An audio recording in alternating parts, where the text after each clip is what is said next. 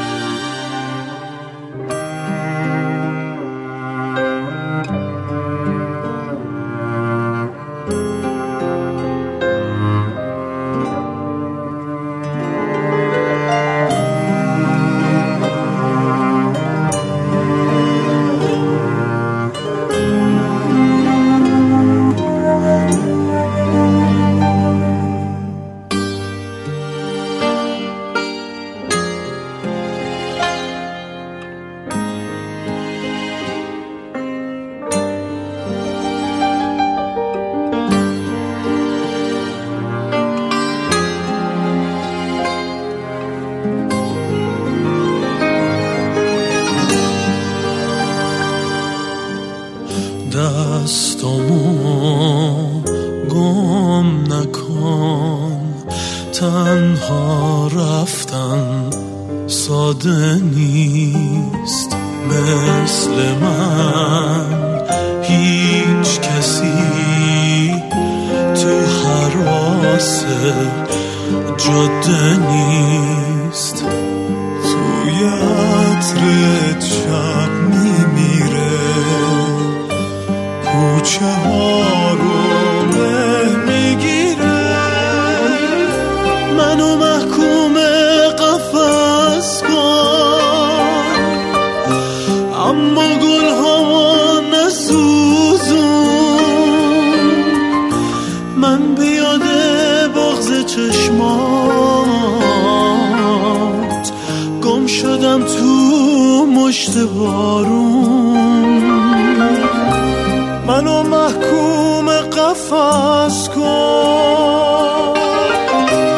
من ازت جدا نمیشم من شبیه آسمونم. پشت میله جا نمیشم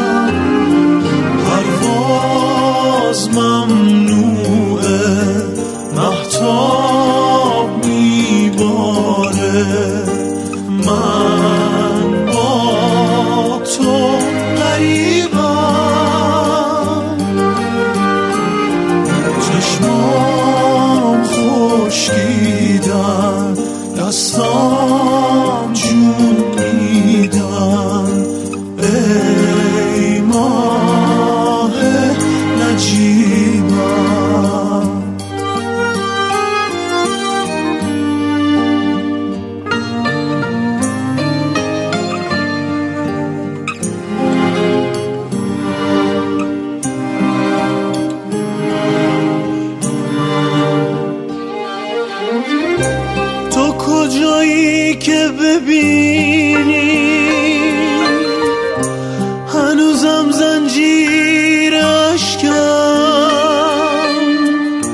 مثل خونه روی دستام. تو خودم دارم میخوشکم. نشب از تو گرفتم.